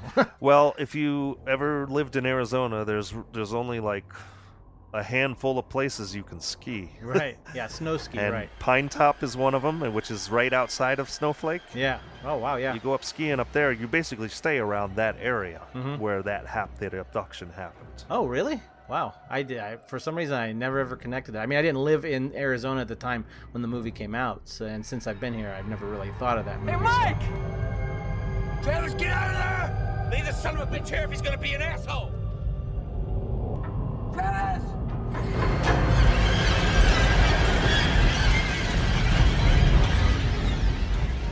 And uh, as far as my memory of the movie, I don't have a real clear picture of the movie start to finish. The- I have e- elements of it, and one of them is the torture scene where the, he's already been abducted. The alien starts doing the probes on him and stuff. They do that thing where they put the needle in the dude's eye, and I have a thing about that. Anything to do with eyeballs. Uh, Yeah. Ugh, I can't stand watching that stuff. But the other thing I remember about it is I don't remember scenes with him, but I do remember that James Garner was in it. Oh, okay. I don't remember that. Yeah, yeah. I, I, I remember that. Huh. I, I think I remember it just because when I was a kid, I don't know why, but I used to really like watching the Rockford Files for some reason. I don't know why. Oh no. Yeah, yeah, exactly. Yeah, that was one where as soon as the theme hit, I was like, "Pa- channel change. Chick. Yep. yeah, and then you switch the channel and it was like, get the good yeah. old Oh, boy. Now this is the one. Making their way the only way they know how. Yeah, I mean, I, I guarantee you, there's other ones out there. I know there's a movie called The Fourth Kind, and and Right. uh, uh, yeah. yeah. there- You know, like I said, I remember the one that came on cable. It came out, I think, in the late '80s, early '90s. But I remember seeing it on cable with Christopher Walken called Communion. Okay. Yeah, and that one I remember being uh, kind of popular, based on a book. Right. Right. Something like that. But anyway, I see you. I'm seeing some. Seeing someone there. I don't think I like this. It's going fine. I feel like one of the things is the Netflix explosion of movies and you know, actually even the video era of the late nineties with the B title explosion and, Yeah. and and DVDs later, everything starts to get convoluted and those are the ones that it's hard to kind of pick and choose. Right. Because there's so many fucking cheap, shitty titles thrown out there. Oh yeah, a ton of junk. So not much stands out anymore. Nope. Is this your first time getting probed? Yeah, it's a pain, but this is the kind of stuff you put up with living in a remote little mountain town. At least we don't have to deal with traffic. So the next thing is basically aliens in space, yeah? Oh yeah, that's right. Woo! Interstellar adventures, right Yeah. there. Yeah. Ex- what interplanetary? Whoop! Oh, you triggered it now.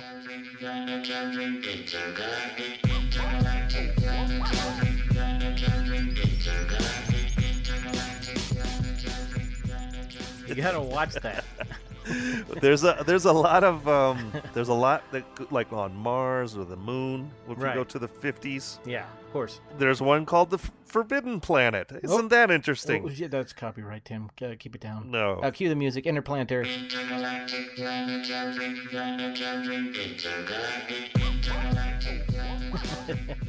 anyway, a forbidden planet is what we're talking about.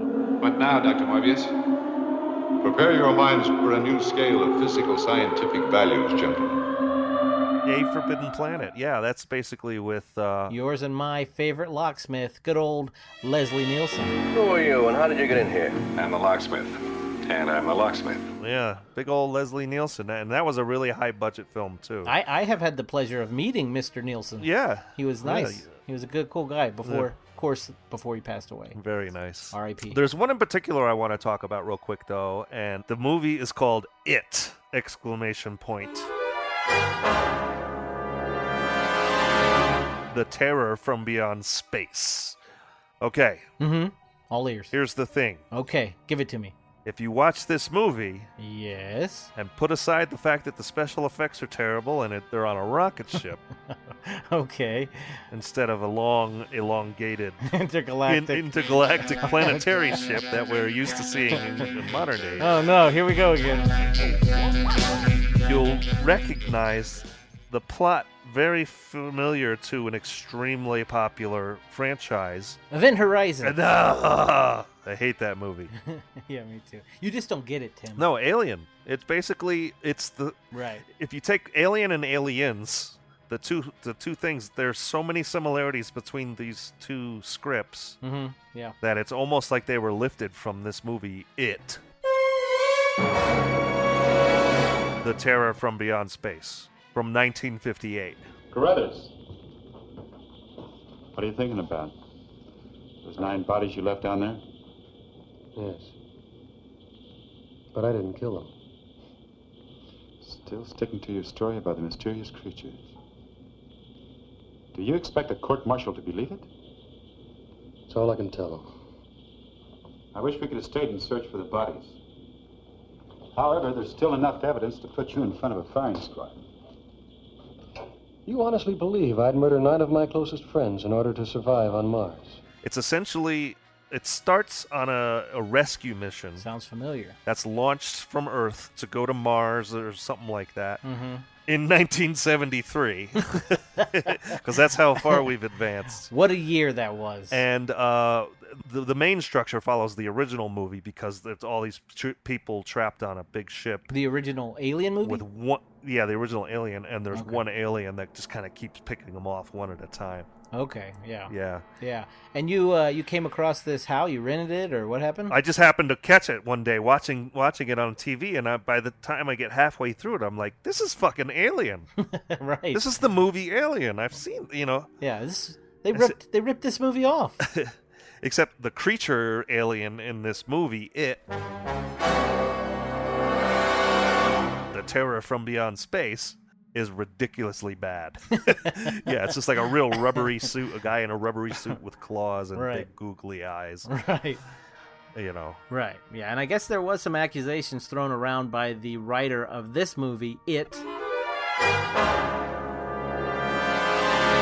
The Terror from Beyond Space. His name was Jerome Bixby, and he straight up accused Dan O'Bannon, the writer of uh, the original Alien, Yeah. of uh, robbing this movie, robbing the idea. Huh, okay. And uh, Dan O'Bannon never really uh, addressed the situation, I guess, publicly, and so there was this animosity, I guess, going on about this. But yeah, when you watch the movie, you definitely can see the influences on it, whether they admit it or not. Well, it's it's obvious when you watch it. Right, yeah, yeah. It's pretty wild. Yeah, it's So that's all I really want to talk about Alien because we can do about xenomorphs in general. We can do a whole nother episode on those things. Oh boy, keep your eyes out, folks.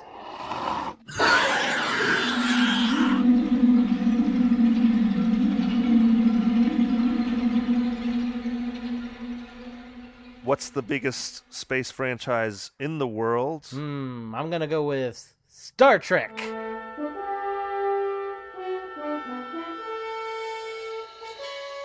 How did I know you were gonna say that? Probably because you know how big of a Star Trek fan I am. Not yeah, right? right.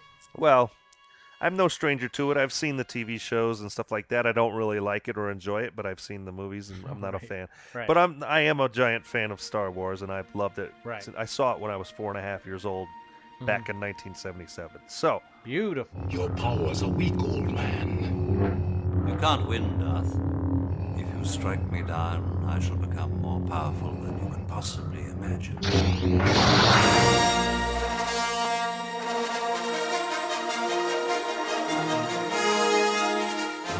It's part of my life. I've said this before and I'll say it again. Right. And me too. I, I love Star Wars too. I'm a huge fan. There's one. Set for stun. and that is one of the things that captured everybody's imagination back in 1977 was his world of diverse species of aliens he creates right, Right, you know right.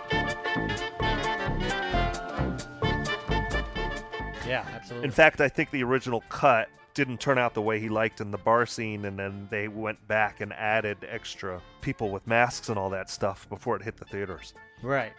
there's and you can tell those scenes Right. Yeah, exactly. because originally it was like guy it looks like a bat and you know whatever you know Batman? You wanted me. Here I am. There's a couple of extra scenes that actually look a little bit extra foot in, you know, because he said it was a little sparse and the, and there, there wasn't enough money at the time. Right. Not a problem now. Yeah. Not a problem at all. So the filler worked out perfectly. Right. Obviously. he Yeah. was sitting around the cantina set and he was like, How can I make this better? And the guy next to him said, He doesn't like you. I'm sorry. I don't like you either. yeah. And that's every fanboy today. right. Everything is proceeding as I have foreseen. I mean, you look at it this way he created this whole universe that everyone went freaking nuts over and sold for $4 billion so many years later. And it created these worlds and spin offs and all of this stuff just because he couldn't make a. Was it Flash Gordon or Buck Rogers movie? He couldn't get the rights, so he said, "Well, fuck it, I'm just gonna create my own universe." And and look, Right. And, and then he yeah, created a and- legion of uh, upset fans. Yeah. That picketed him in. Oh right. my god. Yeah.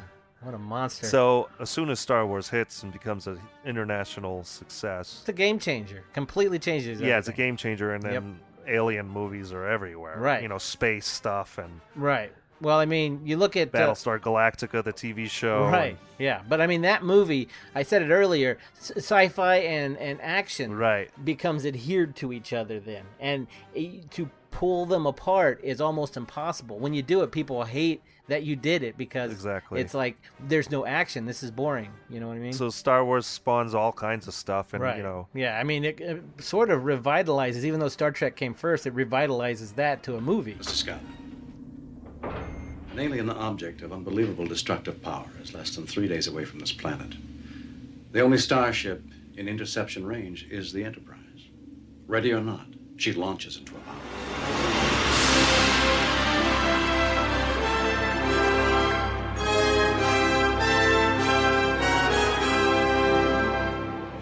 yeah, the Star Trek series, and yeah, obviously that started in the '60s on TV, and then because of the popularity of Star Wars, then the Star Trek: The Motion Picture comes out. Right. And I have a buddy who's a huge Star Trek fan, and he hates the first one. And so that movie comes out, doesn't really do a whole lot of anything. But then 82 comes along, and Star Trek 2 comes out, and that blows the doors off of it. If you watch it compared to the first one, Right, yeah. it's actually a good movie. Yeah, it's, I watched it. I'm not a Star Trek fan. I love it. right. It's I- actually pretty fun. You still remember, Admiral. I cannot help but be touched. I, of course, remember you. What is the meaning of this attack? I don't know. I haven't seen it since I was a kid. I but- saw it three years ago, and or maybe four, and it was the first time I ever saw it, and I really had a good time with it. It's, Yeah. it's a lot of fun. Yeah. The characters are all cool, and made me want to watch Star Trek three and four. And then I, after I got to five, I was like, that I'm done. Yeah, that one was terrible. What does God need with a starship? Here's another one we're going to piss off a lot of people about, but especially movie geeks. But The Fifth Element is huge, Oh yeah, it's got a huge following. and and you and I both hate that movie. Hate it. Hate it. I hate that movie. It's so boring and stupid, and I don't get it. and I don't like it. Right. Here he is, the one and only winner of the Gemini Crockett contest. This boy is fueled like fire. So start melting, ladies, because the boy is hotter than hot. He's hot, hot, hot. I mean, it starts out as this kind of action sci-fi thing, and then turns into this weird comedy, and you got Chris Tucker that's screaming his head off all through the fucking film, and then everyone's like, "It's French," and you just you just don't get it. I get it. I don't like it.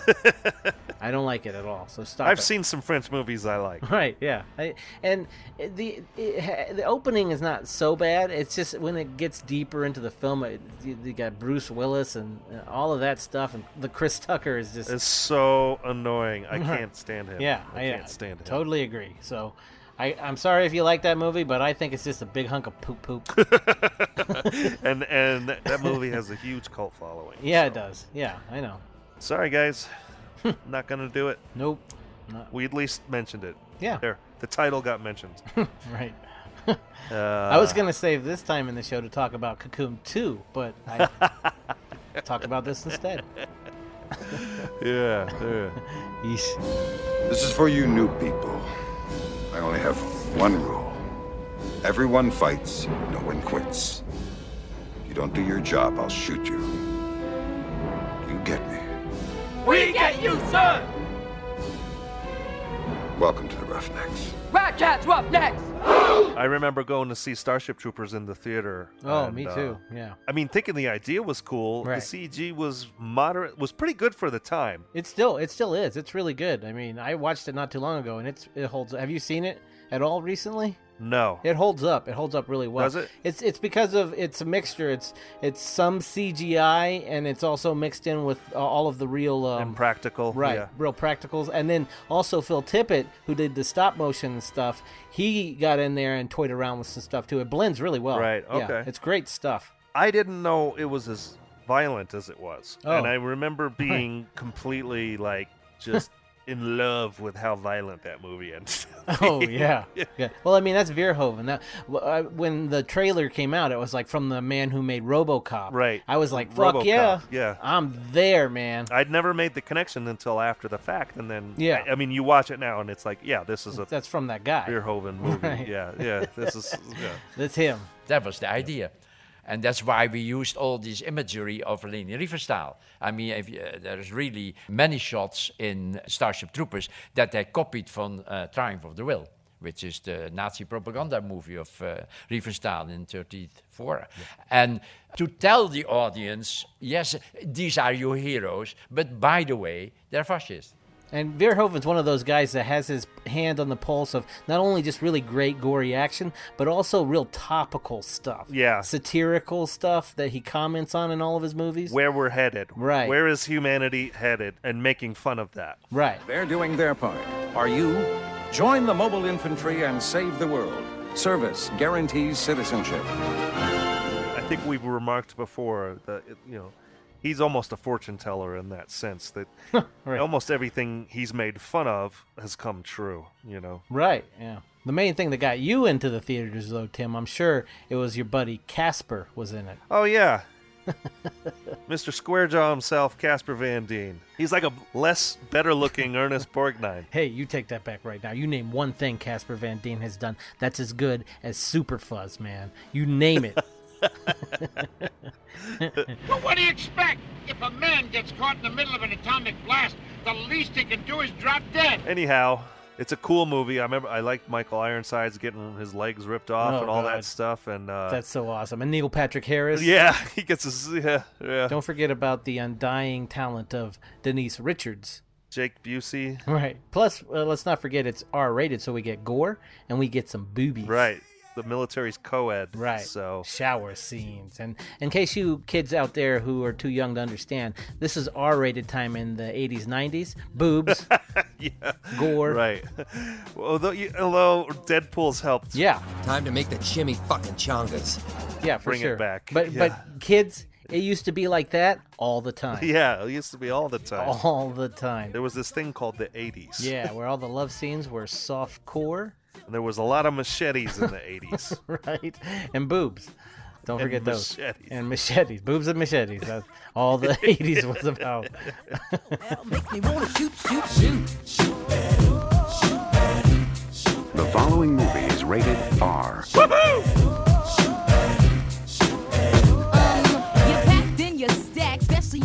Now, we could not get through this whole show without having to mention this movie, which is the biggest movie ever.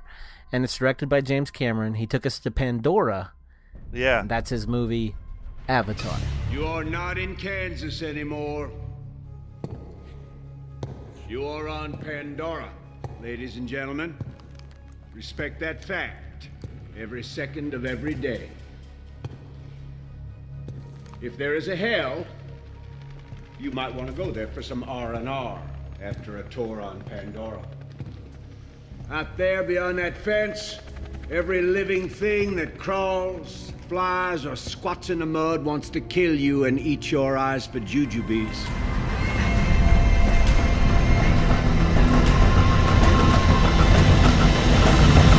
Giant blue people. People were legitimately killing themselves because they were depressed they couldn't go to Pandora. and so if they would have just waited like 10 years later, they would have been able to go to Disney World cuz they built it. They So, should have just waited. Bunch Yeah. of idiots. They were impatient. No, I think we're better off that they killed themselves. Jesus. as good as this movie was for, at the time for me, the ground it was I was completely blown away with the obviously the effects and the gr- the 3D and the, Right, yeah. I, it affected me. I was kind of shaking at the end of it, and that had to do with the 3D more than anything. Uh, Stimulation, because of right. the Yeah. I mean, I've seen 3D where it was Not so great, yeah. depth in, but this Oh, kind yeah. of took Right. it kind of brought it out and in. Yeah, did both, yeah. So it was almost like a three tiered. I don't know how to explain it. I just know I was so overstimulated that when it came time to leave the theater, I had to sit there for a minute and kind of chill out. Right. So Oh. that was exciting. But, you know, the movie itself, uh, especially on rewatches and all that stuff, obviously there's Sam Worthington, who's terrible. Eesh, good lord. Pretty flat as an actor. Yeah, you have to literally animate the guy to get some life out of him. Jesus. right. And the story itself is a Pocahontas ripoff of uh, like the- right. you know, yeah, dances with wolves, right. Right, right. Or yeah, any of those stories it's been told a hundred times already. Right, It's yeah. just on a different planet now. Right. Yeah.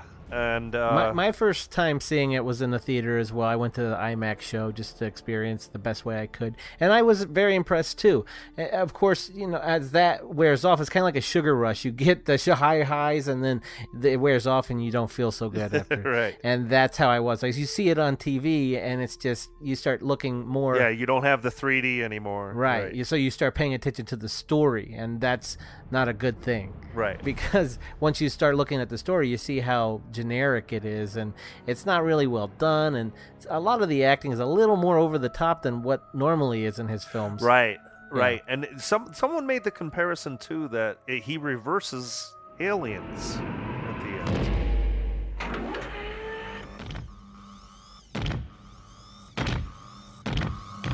Get away from her, you bitch! where the bad guy is in a mech machine fighting a big alien person. Right. Yeah. And then in Aliens, she's in a big mech exoskeleton fighting a big alien. and I'm like, wait a second, you did this already. right. You yourself. Right. Yeah. It's ripping off himself. Well, at least it's himself. Right. Instead of other people, like he did that guy from the Twilight Zone for Terminator. But anyway, uh, it's not one that I own or want to own. It's just kind of there and whatever.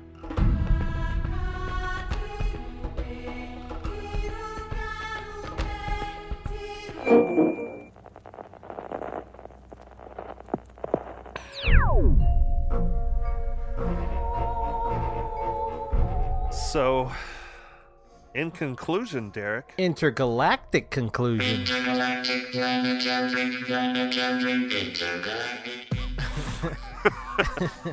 anyway, all right.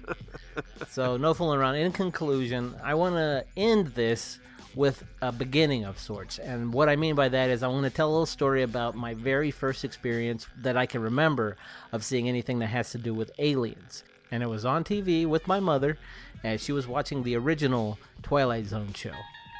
The episode was called Mr. Dingle the Strong.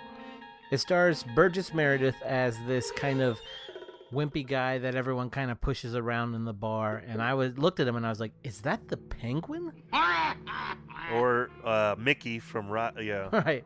Yeah. Well, I don't even know if I've seen Rocky at that at Right. that time in my life. You go back to being a two-bit nothing. I knew him as the Penguin for sure.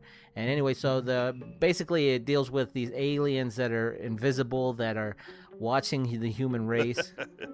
And they Yeah. pick Burgess Meredith's character, and he- Right. they give him these powers, like super strength and whatever. And so, because he's so picked upon, and he kind of sticks to himself and everything, I think he even has a stutter. Uh, he uses this uh, to pick up like tables and beat up the rough that's in the bar and stuff, and and he uses it for attention basically because he's a man who has never got attention. Right. So the aliens observe basically he's being like a little attention whore. Yeah. and Yeah, he's right. he's using these for the wrong reasons that they gave it to him and so they take them away and so all of this attention he's garnered and these people who are following him around start to call him names and stuff and he's back pretty much in the, s- in the spot that he was at the beginning uh, so yeah i- it's one of those those twilight zone endings and stuff but i remember just feeling really bad for him and why are these aliens toying with his life like this because he already was kind of a sad sack already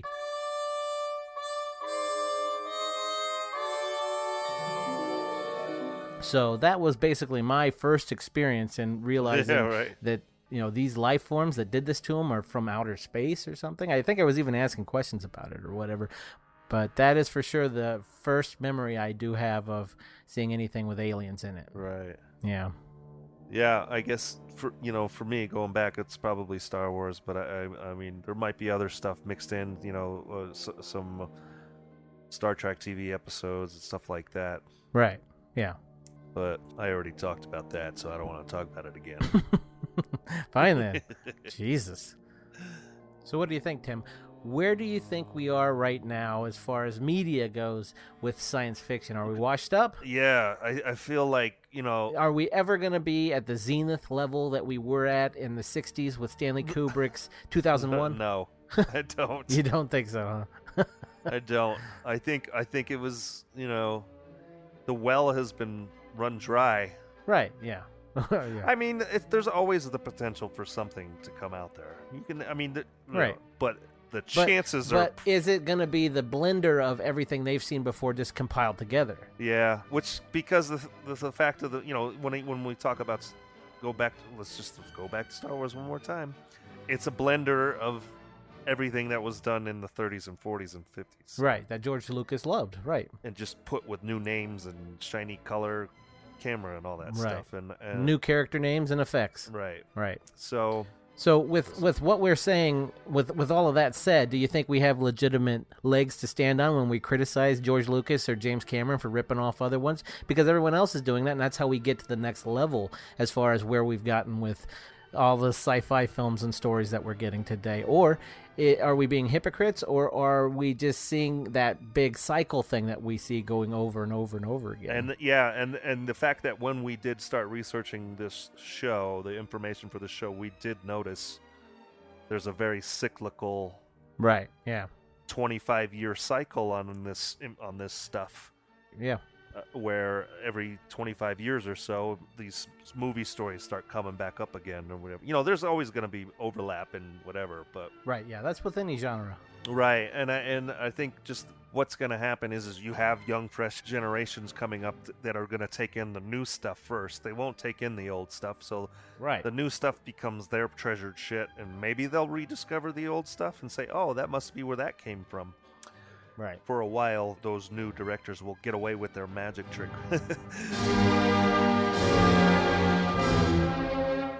Well, let us know what you guys think about what we're talking about. I'm sure we're going to hear a lot of flack about the Fifth Element, uh, and you can suck my balls because that movie. Well, I'm sure we're going to hear a lot of stuff about Avatar as well. Whatever. Thanks for your time and thanks for listening, huh? Yeah, thanks for letting us curl up and snuggle into your ear. And We'll catch you on a upcoming episode of Transmissions from the Forbidden Planet. That's right.